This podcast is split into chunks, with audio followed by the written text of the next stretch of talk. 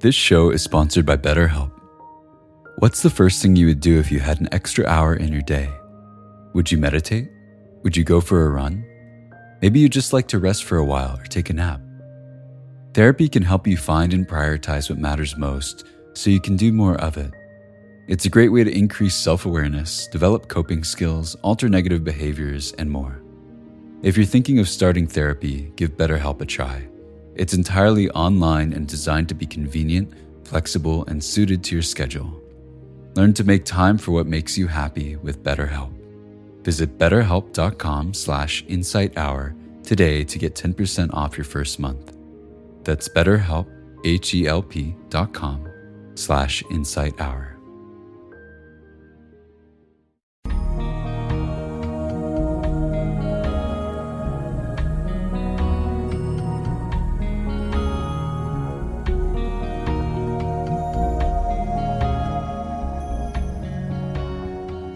Welcome to the Joseph Goldstein Insight Hour. This podcast is an expression of our shared interest in self discovery. Join Joseph as he shares his deep knowledge of the path of mindfulness. If you are interested in supporting this podcast, please go to BeHereNowNetwork.com slash Joseph. The other night I was speaking somewhat about what mindfulness is and what it isn't. You know, starting with the understanding that simply being in the present or living in the present is necessary, but it's not sufficient. You know, and if you remember the example of the black labs who are in the present but don't look very mindful.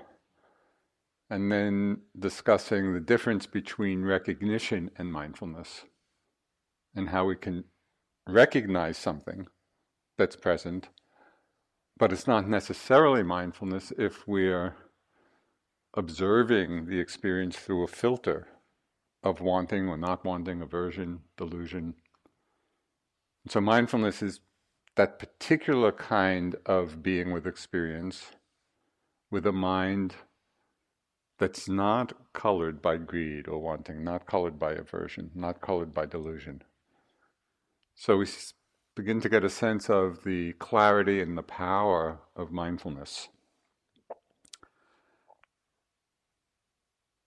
So, as our understanding of what mindfulness is deepens and our experience of it deepens, we can begin to see that it's a methodology for answering some of life's very basic questions. One of them being, how can I be happy? I mean, this is something that all beings are in search of. How can I be happy? So, as was often the case, John Lennon had some good words about this. He said, When I was five years old, my mother always told me that happiness was the key to life. When I went to school, they asked me what I wanted to be when I grew up. I wrote down happy. They told me I didn't understand the assignment, and I told them they didn't understand life. so he had something going even at five. So, another way of expressing the question, we might ask ourselves, and I think this is really essential. This is a question that sometimes or often is not asked is what do I learn from being mindful? You know, we give so much emphasis to understanding what mindfulness is, to the practice of it, to doing it. But the mindfulness itself, it's not an end in itself. Mindfulness is a way or it's a methodology for the development of wisdom. So the question that we really have to examine in our practice and in our lives is okay, I'm doing all this practice, I'm putting so much energy into the cultivation and the development of this quality. what actually am I learning from it? So that's what I'd like to talk about tonight. What we learn, or can learn, from being mindful. So, one of the first things that hopefully becomes apparent as we learn to pay attention in this particular way is that what we do matters. That our actions, whether it's of the body, of speech, of mind, that our actions have consequences, our actions bring about results. And of course, in classical Buddhist terms, this is expressed uh, as the law of karma. But we don't need some esoteric teaching about this. We can see very directly when we're being mindful that our actions, again, whether it's actions of the body, of or speech, of our minds, we can see directly for ourselves, if we're paying attention, that each of these actions has consequences for us. Some kinds of actions lead to happiness. Some kinds of actions lead to suffering. And if we look even further, following the Buddha's guidance, we can see that what most determines the quality of the outcome is the motivation behind the action. So, motivation becomes really important. It's easy to hear this as Buddhist philosophy, and it's interesting on that level, but it's not transformative. It's transformative when we see it for ourselves in our own experience. So that's why we, we need to really be mindful of these various mind states that accompany the various actions. So there are some very simple areas or arenas of investigation. This is uh, not necessarily a particularly esoteric inquiry. We can really examine this some very simple, basic, everyday situations. So I'll just give a few examples of how we can examine this and see for ourselves not only that what we do matters, but what actions or what qualities lead to what results. Very simple question. What does it feel like when you're being generous? And what does it feel like when you're being self centered? You know, holding on. So this is something that we can examine many, many times. It's not, it's not something mysterious. When we're feeling generous and acting on it, what's the quality of our mind? And it's very interesting. Sometimes we can get extremely subtle in our appreciation of what's going on when we're being generous. Because very often it's spontaneous and we just offer something, But it becomes interesting if we just pay a little more attention to the qualities of the mind involved in that. And what I found is really quite beautiful is that two things are going on, among others, when we're being generous. And that is that the qualities of mind, of heart that are present, generally there's a feeling of metta. You know, we're being generous because we're having loving, friendly feelings towards somebody. And what's also becomes obvious in the very act of giving, there's a renunciation. We're letting go of something in giving it to someone else. And so we if we're paying attention, we can get an experiential hit of exactly what the feeling of metta is, because we're experiencing it. And also we can begin to taste the pleasure of renunciation, which is generally not so obvious, especially in our society. You know, renunciation doesn't have a doesn't have great PR. You know, and people hear the word, and just the word, mm, you know, it's something like it's something that's good for us, but we don't really like it. You know, because it has connotations of deprivation and lack. But actually, when we're experiencing the quality of renunciation, and, and another phrase that might illustrate or point to its freeing aspect, you could think of renunciation as non addiction, not holding on, not being addicted to things. In an act of generosity, we're not addicted. We're offering, and in that very act, we can experience the beauty of that letting go. You know, the freedom in the spaciousness in it. So we begin to see just by paying attention how do I feel? What's it like when I'm being generous? What's it like when I'm not? When I'm being self centered?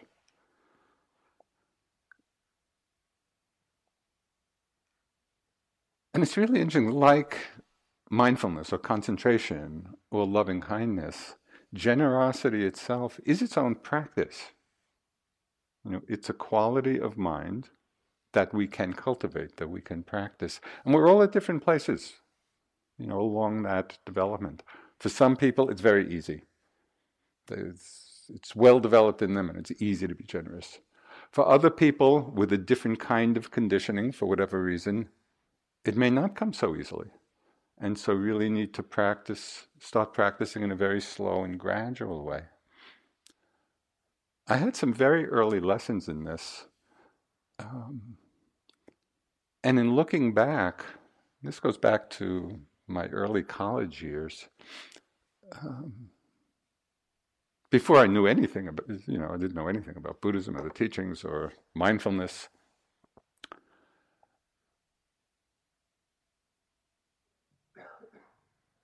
But I was in a situation, I was maybe a freshman in college, I had, you know, living the poor student life. I had no extra money at all. Uh, but I had a friend come visit from Europe, and he really needed some money. Uh, I forget exactly the circumstance, but there was a real need. And so I thought, I, I think I had a few hundred dollars saved, you know, and I thought, well, I'll just, I'll give it to him. He, he really needs it, you know, more than I do. And I did.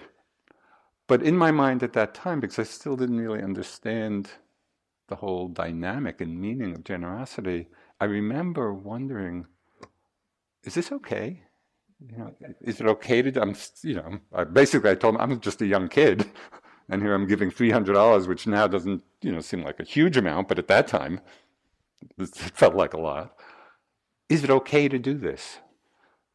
And it was striking in looking back that that should be a question in my mind. And it made me realize that for many of us, we need to be told that it's okay. It's okay to be generous, you know, and that it actually brings a lot of happiness. And so over the years, I've worked with a practice about this that I have found uh, just so rewarding. It's one of the uh, the practices I love the best. And it takes some care in doing it, which I'll mention. And so the practice is I've been doing it now for quite a few years. If I have the thought to give something, I make the practice to do it, not to second guess myself. You know, and sometimes it's just a little thing, you know, maybe offering something or offering some time or whatever, just a little gesture. Sometimes a thought comes and it's a big thing. It's something that maybe I'm attached to, or maybe it's you know quite a large gift. But I've been practicing. If I have the thought, do it. And what's been amazing for me, you know, and I've been doing this now for years. Uh, first, it's very spontaneous because I'm not, I'm not thinking about, oh, what should I give? And no, I'm just going on in my life, but paying attention to those thoughts of generosity and not second guessing myself. No, I may need it later. No, they don't really need it. No, maybe you know all those all those doubting thoughts about whether we should be generous or not. So I have the thought. For the most, it's not perfect, but I try to just do it. And it's been wonderful. But this is also a practice, and we're all in different places with it. And so, if there's some, you know, hesitation or wondering um, about our motivation, you know, am I doing it out of guilt? Um, am I really doing it and it is too much for my means, so that if we do it, then we have regret? Is it, a pro- is it an appropriate gift for the person? You know, so all these questions uh, could be entertained, especially at the beginning as one's engaging or beginning to engage in this process until we really have felt out for ourselves the degree to which this practice can be skillful. So we start small. You know, you don't have to start with some huge thing. The reason I'm emphasizing this so much now and the Buddha emphasized it. Traditionally, he would begin all his teachings with a teaching on generosity because it is one of the most accessible avenues towards happiness. You know, again, we don't have to believe this. What I'm suggesting is by being mindful of our own mind states and feelings and emotions,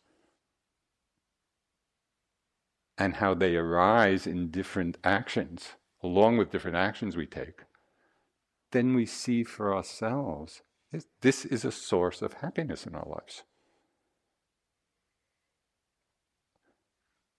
Thich Nhat Hanh had a wonderful little phrase. He's this Vietnamese uh, mindfulness master and poet and writer and peace activist, you know, quite an exceptional being. He said, Happiness is available. Please help yourselves to it. We can, if we know the causes of happiness. And this is what the Buddha is pointing out. He's saying, if you want to be happy, why don't you try this? So, generosity is one thing to try and to be mindful, you know, of what's going on in us, in the other person, in what occurs as we are cultivating this very beautiful quality. But again, we have to start where we are, you know, and just be sensitive to how you're doing it for your own balance of mind.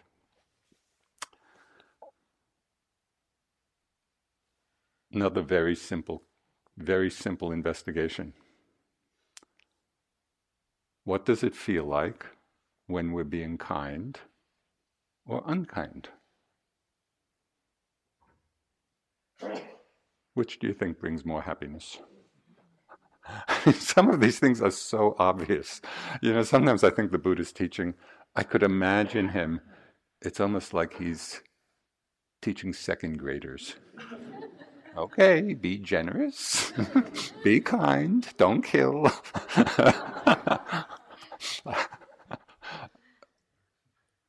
on one level, it is that simple, but we're all kind of enmeshed, you know, in the patterns of our conditioning. We've all been conditioned and brought up and habituated in certain ways. So sometimes we need to relearn these very basic understandings and principles. Kind or unkind?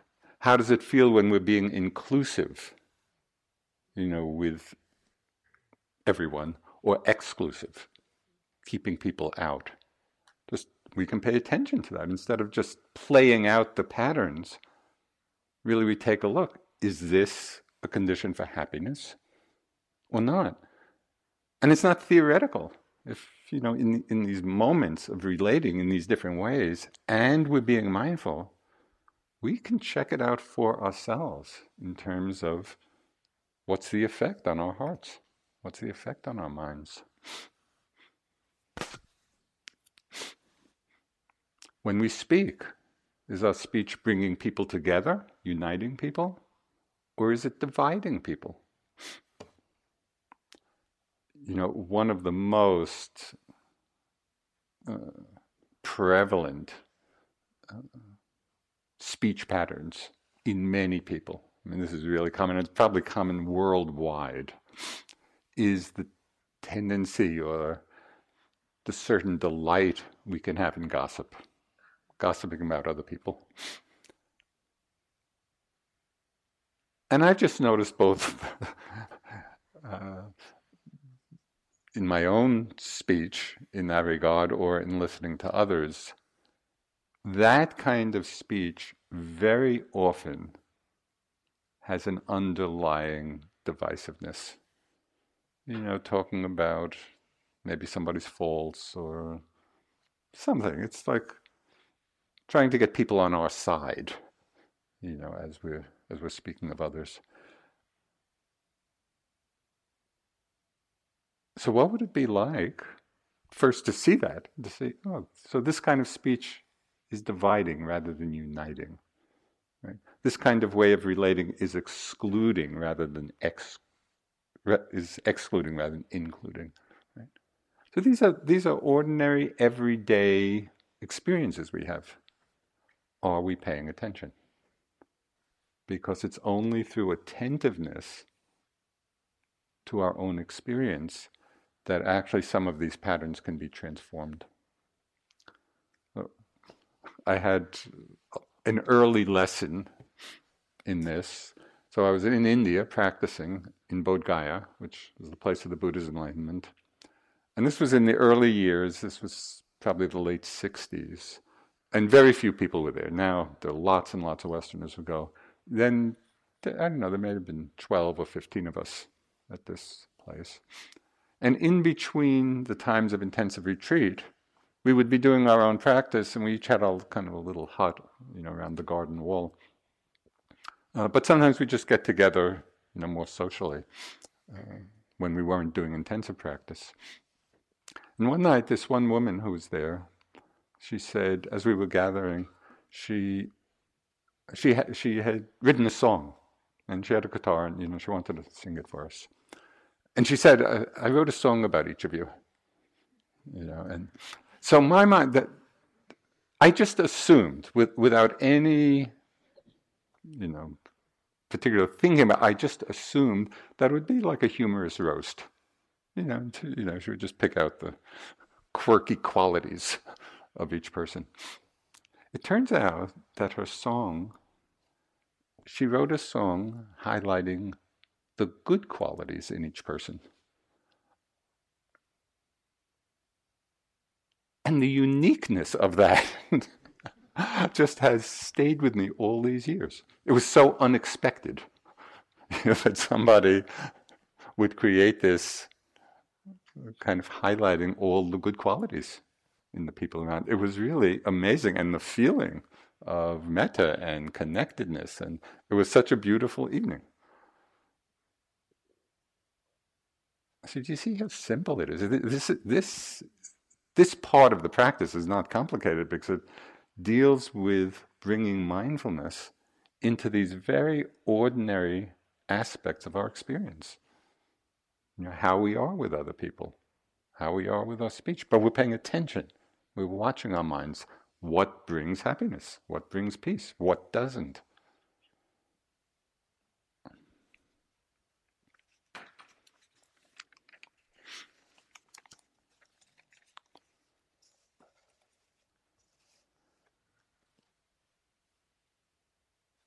What I hope you will take away from this retreat is the understanding that it's not enough to know all this conceptually or intellectually. We can know, oh yeah, it's good to be generous and not to be stingy, it's good to be loving and not to be aversive. But knowing it conceptually or intellectually is very different than actually seeing directly and closely and intimately the effect of these actions on our hearts and minds. So it needs to become very experiential. We need to verify these understandings, these conceptual understandings. We need to verify them in our own experience as we go through life. And that's what really gives energy for the purification of the mind. That's what gives energy for the transformation.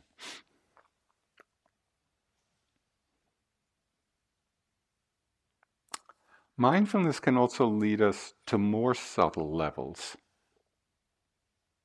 of what brings us happiness, of what we can learn from being mindful.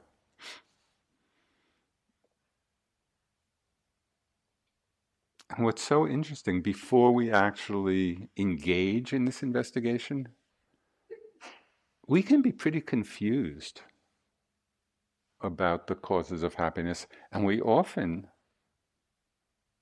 do things wanting happiness, and yet we're doing the very things that cause suffering. So I'll give you an example. And just just that understanding it's said is what motivated the Buddha after his enlightenment as he viewed the world. And he said he saw all these beings who were seeking happiness and wanting happiness and desiring happiness and doing the very things that resulted in suffering because of delusion, because of confusion. And that's what motivated him, it said, out of compassion to share the teachings. So, what are some examples of this?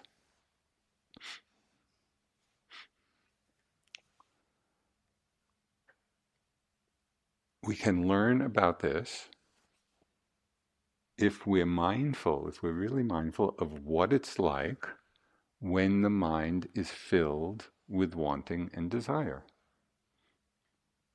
Now, we've been t- taught by society that those qualities actually bring us happiness. There was one sign in the New York store, I forget, just walking down the street and I saw it in the window. The sign said, Don't let desire pass you by. okay.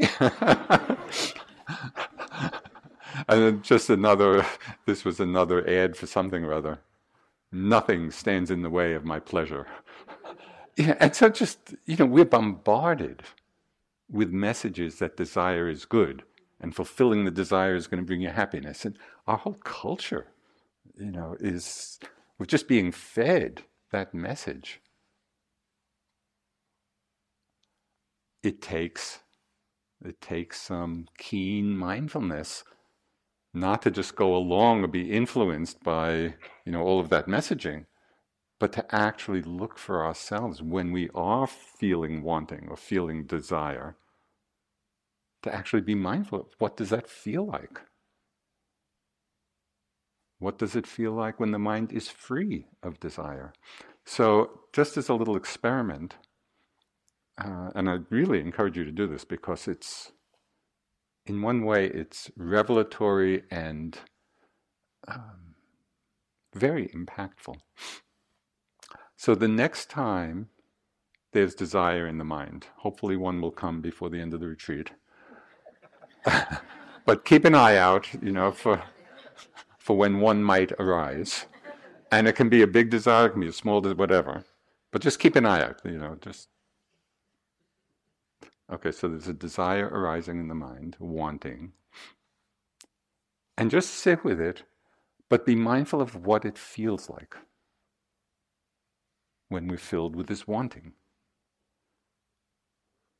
And what's interesting, the wanting is often there because we think it's going to bring us happiness, but we're not paying attention to actually how it makes us feel. So really be watchful. Okay, desire. You're not trying to get rid of it, you're just observing. What's the effect of wanting and desire, in my experience? And then the desire at some point, all by itself, will go away. One of the great, great insights. if you get this, you will have saved yourself a lifetime of suffering. That you don't have to fulfill desires for them to go away. I mean, we think when they're strong, we think the only relief will come from actually fulfilling it. But desires are impermanent like everything else. They will go all, all by themselves. So, in this experiment, the next time you're feeling some desire or wanting for anything, notice what it feels like. hang out with it for as long as it's there, and then notice what it feels like when the desire goes. That's the key moment. My experience has been, and in talking with yogis, you know, over all these years, it's a common experience. Desire, desire, desire, and then when it goes, it feels like we've been let out of the grip of something. You know, it's like the desire has held us in its grip, and there's a certain contraction and tension in that even if we're associating it with some pleasant fulfillment, but the actual experience of wanting. And then it ends. All of a sudden, it's like the heart and the mind are released out of the grip and the seduction of wanting. And we can feel this is not theoretical because we're there in the experience, we're being mindful of it as it's happening. We actually experience the freedom or the release or the peace or the openness or the spaciousness of not wanting. So again, this this is huge because this can reorient, you know, uh, reorient our thinking about what's really important in our lives and what actually does bring happiness. And I'm not suggesting that we should never act on our desires. Uh, it's not about that. Because we do, and this is just part of living in the world, and there's nothing wrong with the enjoyment of these different pleasures. All of that's fine. But can we understand deeply really what's going on? So that we don't devote our life energy to the fulfillment of desire in the pursuit of happiness because it's not going to give us what we want. It's not going to bring that result. We need to see this. Again, you hear the words and you might agree or disagree, whatever, but I'm just inviting you to check it out. And that this is a really important piece. You know, when the Buddha laid out the Four Noble Truths, talked about the truth of difficulty or the truth of suffering or and what the cause was on a, on a fundamental level is craving. And that the end of that dukkha, that, that suffering or the difficulty, is the end of craving. So this is,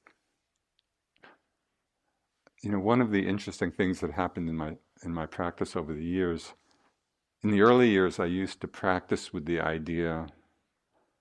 I understood the teachings, the Third Noble Truth, the end of suffering, the end of craving, and I would have the thought, yeah, well, maybe in 20 or 30 years or five lifetimes, I'll come to the end of craving. You know, so I put it off as a far off goal. And then at a certain point, I was on a retreat and I realized I can practice the end of craving now, even if it's just for a few moments. I can pay attention to what it's like when there's wanting and then not wanting, and actually get a taste, a taste of that peace when we're let out of the grip of it. So, this is not something that needs to be postponed for full and complete enlightenment. We can have many moments of mini enlightenments, you know, throughout the day.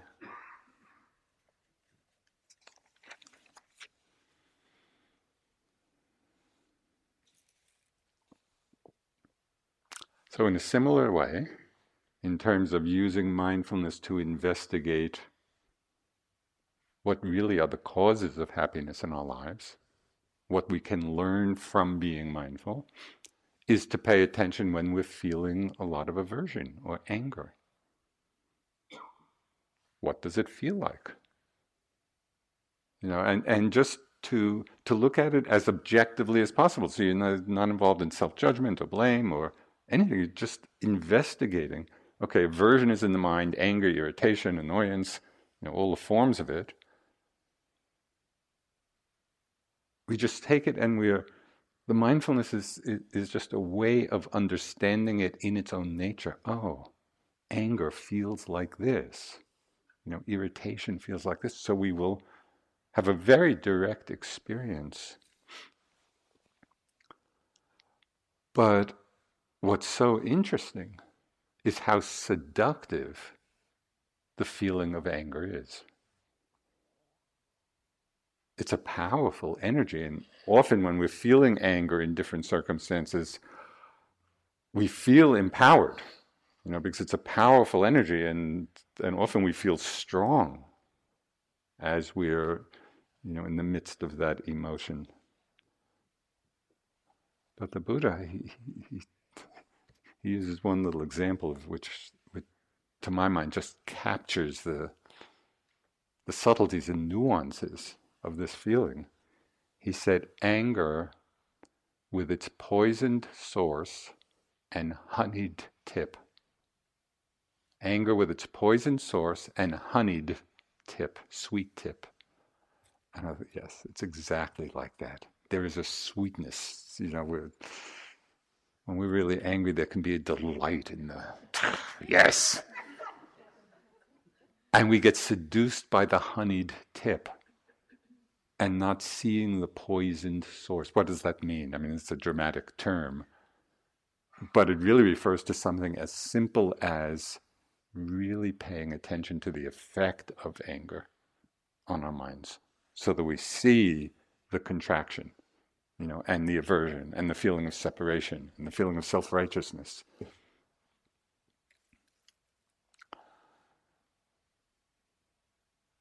But I think the even though we, we may often justify the anger to ourselves, well, you know, in this situation I should be angry, who is it that's suffering? We are the ones who are suffering. But often we're not really being mindful, and so we're not really seeing it or feeling it, the suffering of it. So, having said all that, it's also important to realize that at times powerful emotions like anger or others are telling us something that we need to pay attention to. So there's some value in recognizing what's happening, in seeing the honeyed tip and the poison source, but also seeing, okay, is there is there a message here? You know, is there something that needs responding to? So, just as a few examples, you know, sometimes maybe strong anger may arise in the face of injustice. And we see the injustice, whether it's towards us or other beings, you know, and in the face of that injustice, it really it arouses anger in us and outrage. Or maybe there's a situation with individuals where they're really involved in some harmful actions and the anger is a signal, it's a message, I need to set boundaries here. You know, and that's important and that's skillful. The challenge is can we understand the message? Okay, is this anger telling us something about the situation that needs a response? Can we understand the message and take appropriate action, but without being overwhelmed by the anger and then acting it out in ways that might be quite unskillful. So, do you see the difference? It's like the arising of the emotion may be telling us something. We want to hear the message, but then we don't want to be acting out with that energy of anger. Then we want to be acting out with balance, with effectiveness, with what's going to be skillful and appropriate at this time. So, one of the most famous lines in the Buddha's teaching, and it's easy to hear this almost as a cliche, but there's a profound meaning in it, you know, for all of us as we live where the Buddha said, hatred never ceases by hatred. It only ceases by love or loving kindness. It's a very simple statement. But we can see it in the world, you know, when there's hatred.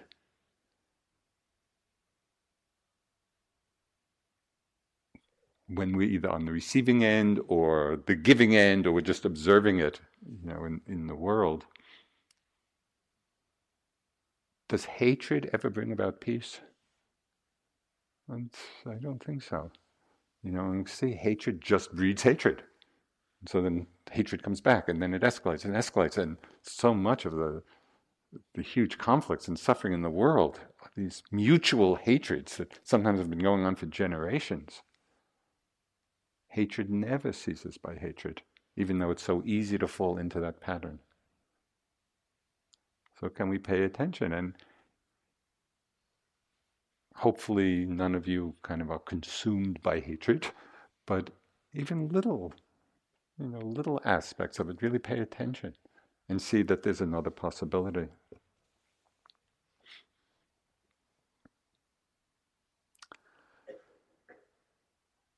A very essential part of our practice is the gradual expanding willingness to see every part of ourselves. I think I mentioned in a group this line from the book Zorba the Greek by Nicholas Kazantzakis, uh, which was popular back back in the day. Uh, but one of the lines, one of the characters said, "Self knowledge is always bad news," which I think you're discovering because you know, as we settle into mindfulness and awareness and this expanding ability to be with the whole show of our life and our minds, unless you happen to be a saint, we're going to see the shadow side. You know, there's a lot in us, a lot that's wholesome and some that's unwholesome. And our practice, the practice of mindfulness, gives us a greater and greater ability to actually open to all sides of ourselves. Because if we're not willing to see it, if we're not willing to acknowledge, oh yeah, this, you know, there are these defilements, they're there, I can see them. Then there's no possibility actually for purification or for letting go because we're not even willing to acknowledge that they're present. So, even though it's a challenging part of the practice, it's extremely uh, important and, and, and transforming when we're willing just to see all of these, you could call them the negativities in the mind. And a, a big shift takes place when instead of judging them or ourselves, we actually delight in seeing them because we'd rather see them than not see them. So I had a I had an experience uh, with Sayadaw U Pandita, and again, you know, as I've mentioned, he was a pretty fierce, demanding teacher, and a very powerful presence. Uh, and somehow, in sitting with him, especially in the the early years of of that, I would just feel like my mind regressed to a three year old you know, when I go, I'd be really nervous going into the interview, and you know, it's going to approve of me, all, all, of that stuff. And what he was doing the, f- the, first period of time when I was sitting with him, every interview, when, maybe not everyone, but many, I'd give my report, and he would just point out the various defilements in my mind, you know, which he which he could tell just from my report. And at first, I mean, it made me feel terrible. You know, I felt I was judging myself and then I was projecting that he was judging me, which just made it worse, you know, and so that made me even more not liking to go in. but he kept doing this and he kept doing this, and I, again, I was feeling very, wasn't easy. But at a certain point, this was after months, I went in, I gave my report, and I don't know, he listed he pointed out 10 different defilements that were in my mind. You know, here's greed, here's conceit, here's pride, here's this, here's that. And I just started to laugh. At that point, as he was going through the whole litany of my defilements, I, I just started to laugh. And it was amazing. As soon as I stopped taking it so seriously, he stopped doing it. That was the last time that I went in for interview that he did that. And just in retrospect now, first I can see how skillful it was retrospectively. it didn't feel that way at the time. But he just kept pushing my buttons as long as there was a reaction. And when there was no longer reaction, didn't have to do it. So, in this opening to the full range of what's in there, we actually want to be seeing, you know, the shadow side as well as the bright side, uh, because that's how we come to a fuller understanding of ourselves, and to learn how to see it without self-judgment, without blame, without. This actually can be a delight. Oh, good, I see you. You know, one of the lines in the text, uh, which which happens quite often. Uh, the Buddha will say Mara. Mara is the embodiment of ignorance and delusion. So Mara will be up to some tricks, and the Buddha will say, Mara, I see you. And then Mara disappears. So that's what it's like when we see the various defilements in our minds and we can say, Ah, Mara, I see you. Jealousy, I see you. Pride, I see you. Greed, I see you. Just that, that being mindful of the whole range of our experience is the pathway to freedom, to liberation. And so we can take delight in the seeing.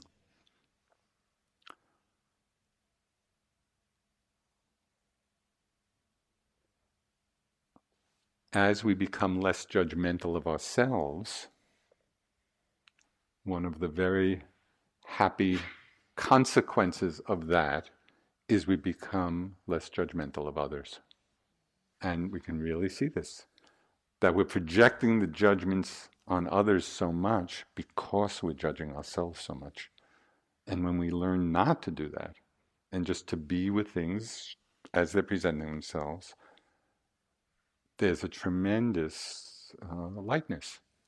And it was expressed really beautifully by uh, the English poet W.H. Auden. one of the lines from one of his poems was, Love your crooked neighbor with all your crooked heart. and I just love that because it just it just acknowledges we're all in the same boat. You know, we all have this mix of qualities. And if we can be with that and understand it without the judgment, without the blame, without the reactivity, then we can love ourselves and love others with all our crooked hearts. You know, and there's just a lightness of being that comes from that.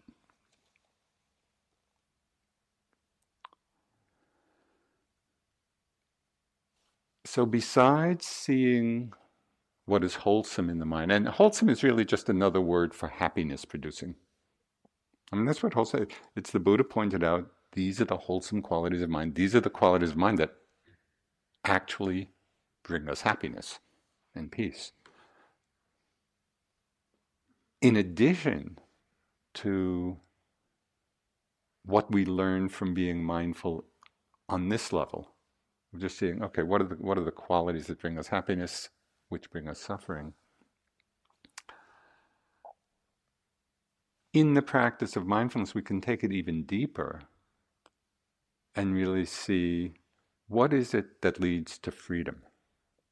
And whatever word you, you might use the word freedom, or you might use the word peace, or truth, uh, whatever word for you symbolizes the highest understanding, the highest value.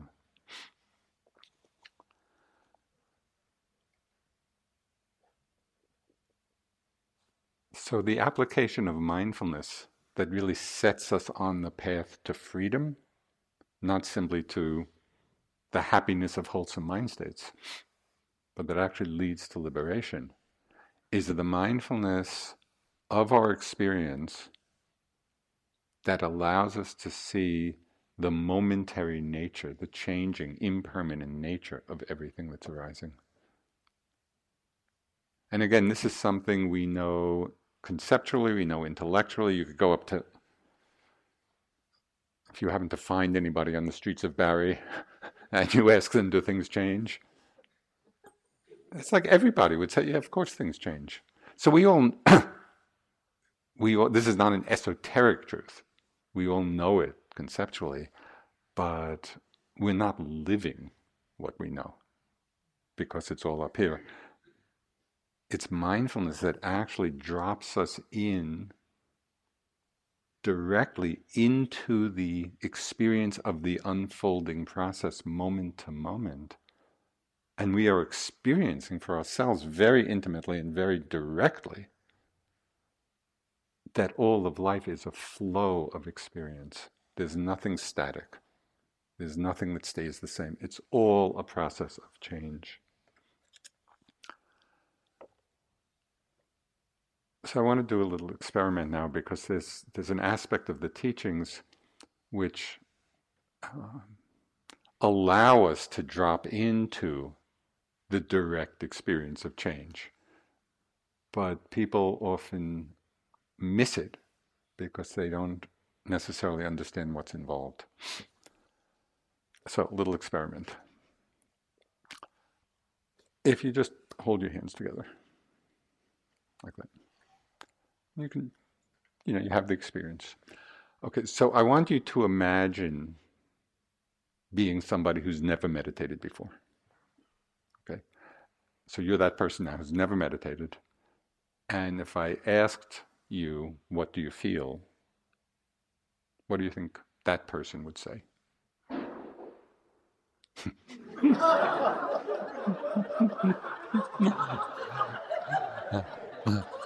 we had to rehearse that a lot. well done. well, uh, I'll, I'll give you the answer that I'm looking for. to the untutored person, untutored in meditation, what do you feel? I feel my hands. I, I feel my hands touching. We do not feel our hands. There's no sensation called hand. Hand is a concept. Hand is a mental construct, the name, you know, for what we see. So we create the name, and so, what do you feel? I feel my hand. We don't feel hand. What we feel is warmth or coolness or pressure or tingling or vibration.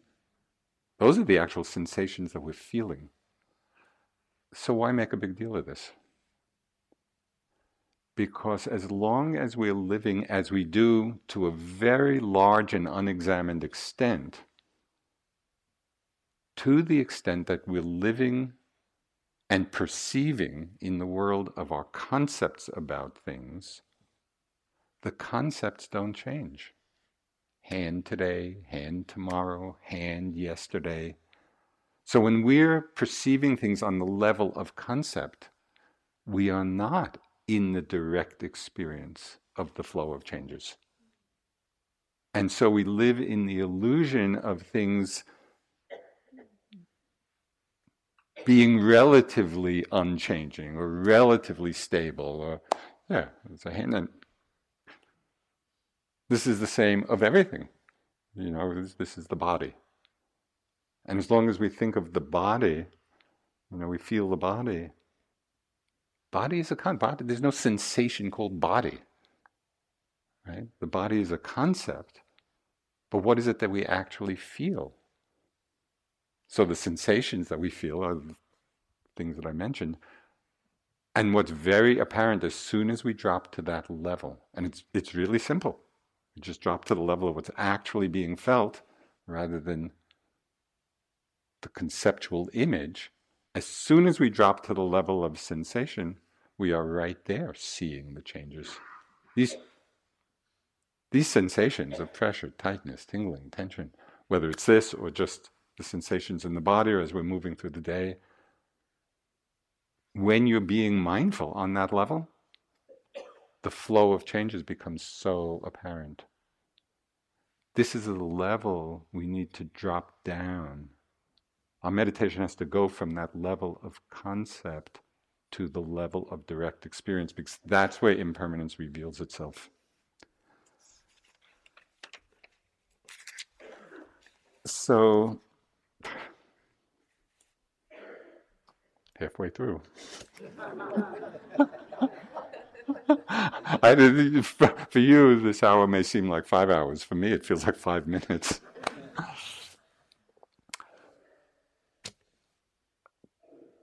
So I just want to give you a few examples, simple, simple ways of dropping down into this flow of impermanence. Because this is the doorway to liberation. In very simple things. You know, you hear a sound.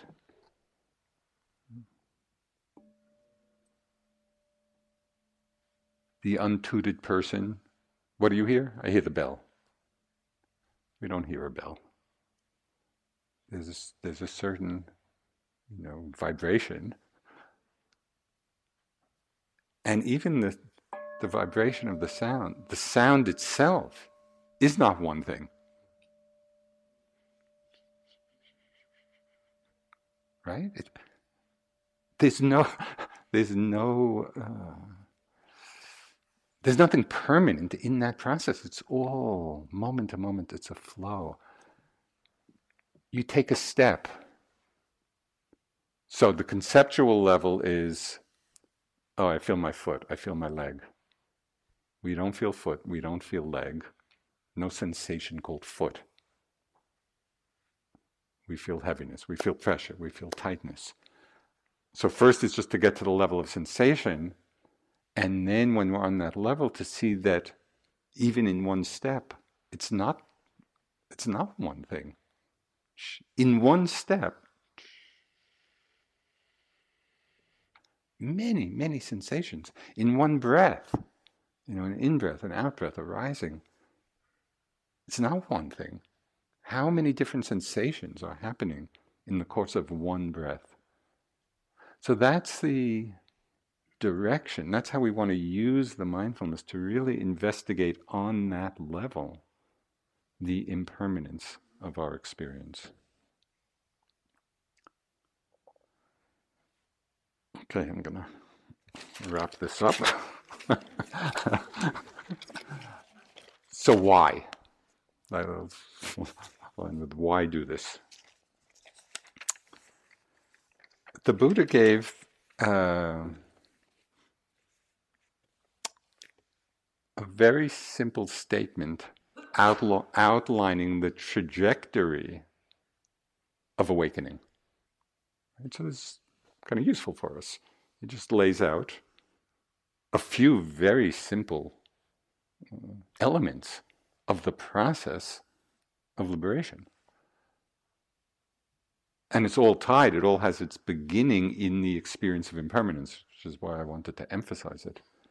He said, in perceiving impermanence, the mind doesn't cling. When it doesn't cling, it is not agitated.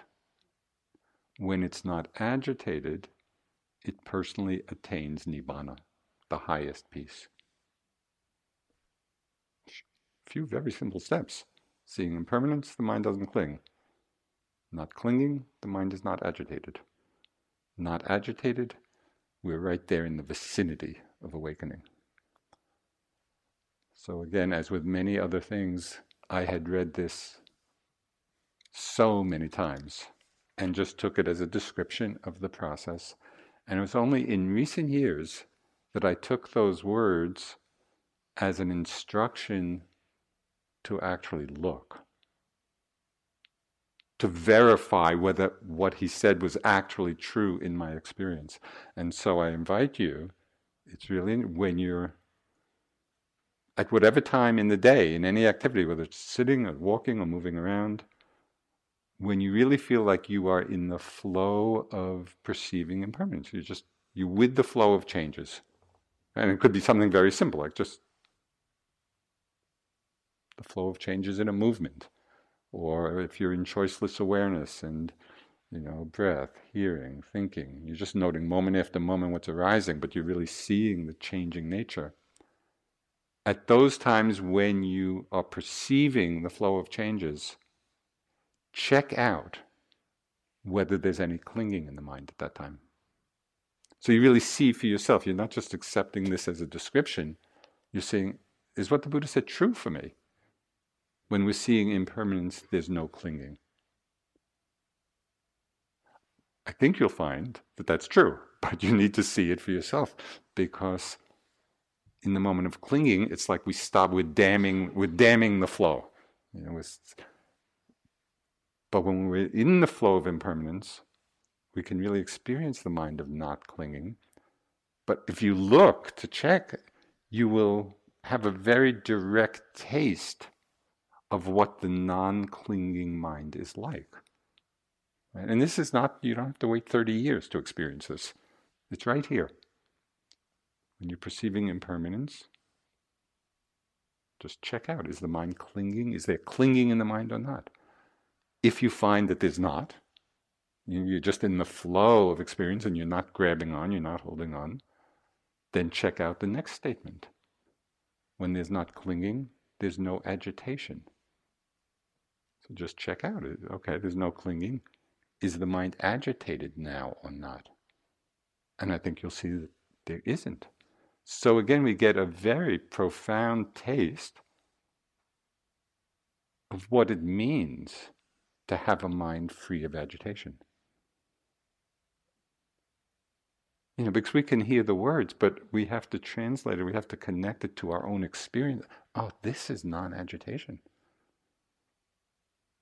And in that state, we actually do get it, even if it's an intuitive sense, but in, in those times of really experiencing the non agitation, we get an intuitive sense of uh, the, the potential or the taste of enlightenment, of freedom. We're in the, we're in the ballpark of liberation. Again, we have to see this for ourselves, and it's not hard to do. It's just doing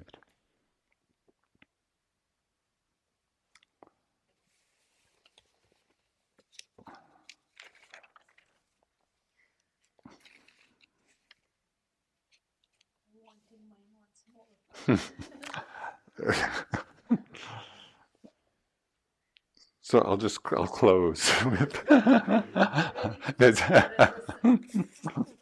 uh, so there's a very famous there was a very famous Burmese uh, Sayadaw teacher, a meditation man. Was he was very renowned. He was both this fantastic scholar, but also uh, a meditative uh, adept he was considered a great enlightened being. His name was Ledi Sayadaw.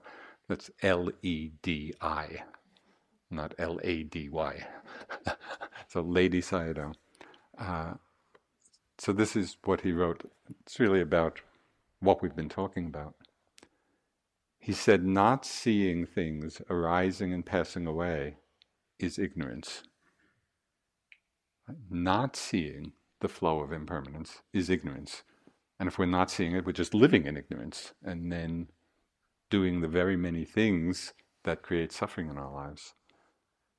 Not seeing arising and passing away as ignorance, while seeing all phenomena as impermanent is the doorway to all the stages of insight and awakening. So, this is not a trivial thing, even though on some level it's very simple we can drop into every aspect of our experience and see its changing nature. But we have to practice doing it because we're not in that habit.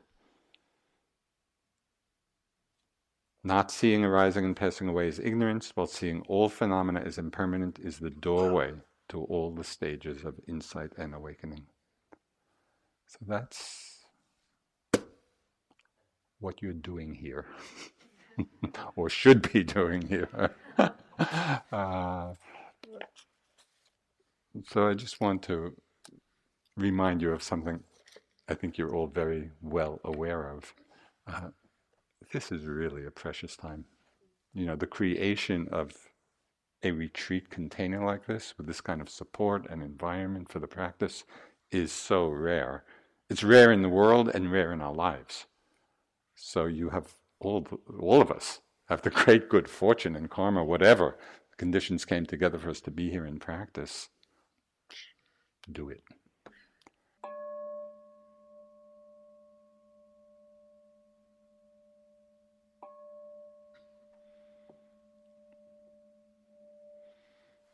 Thank you.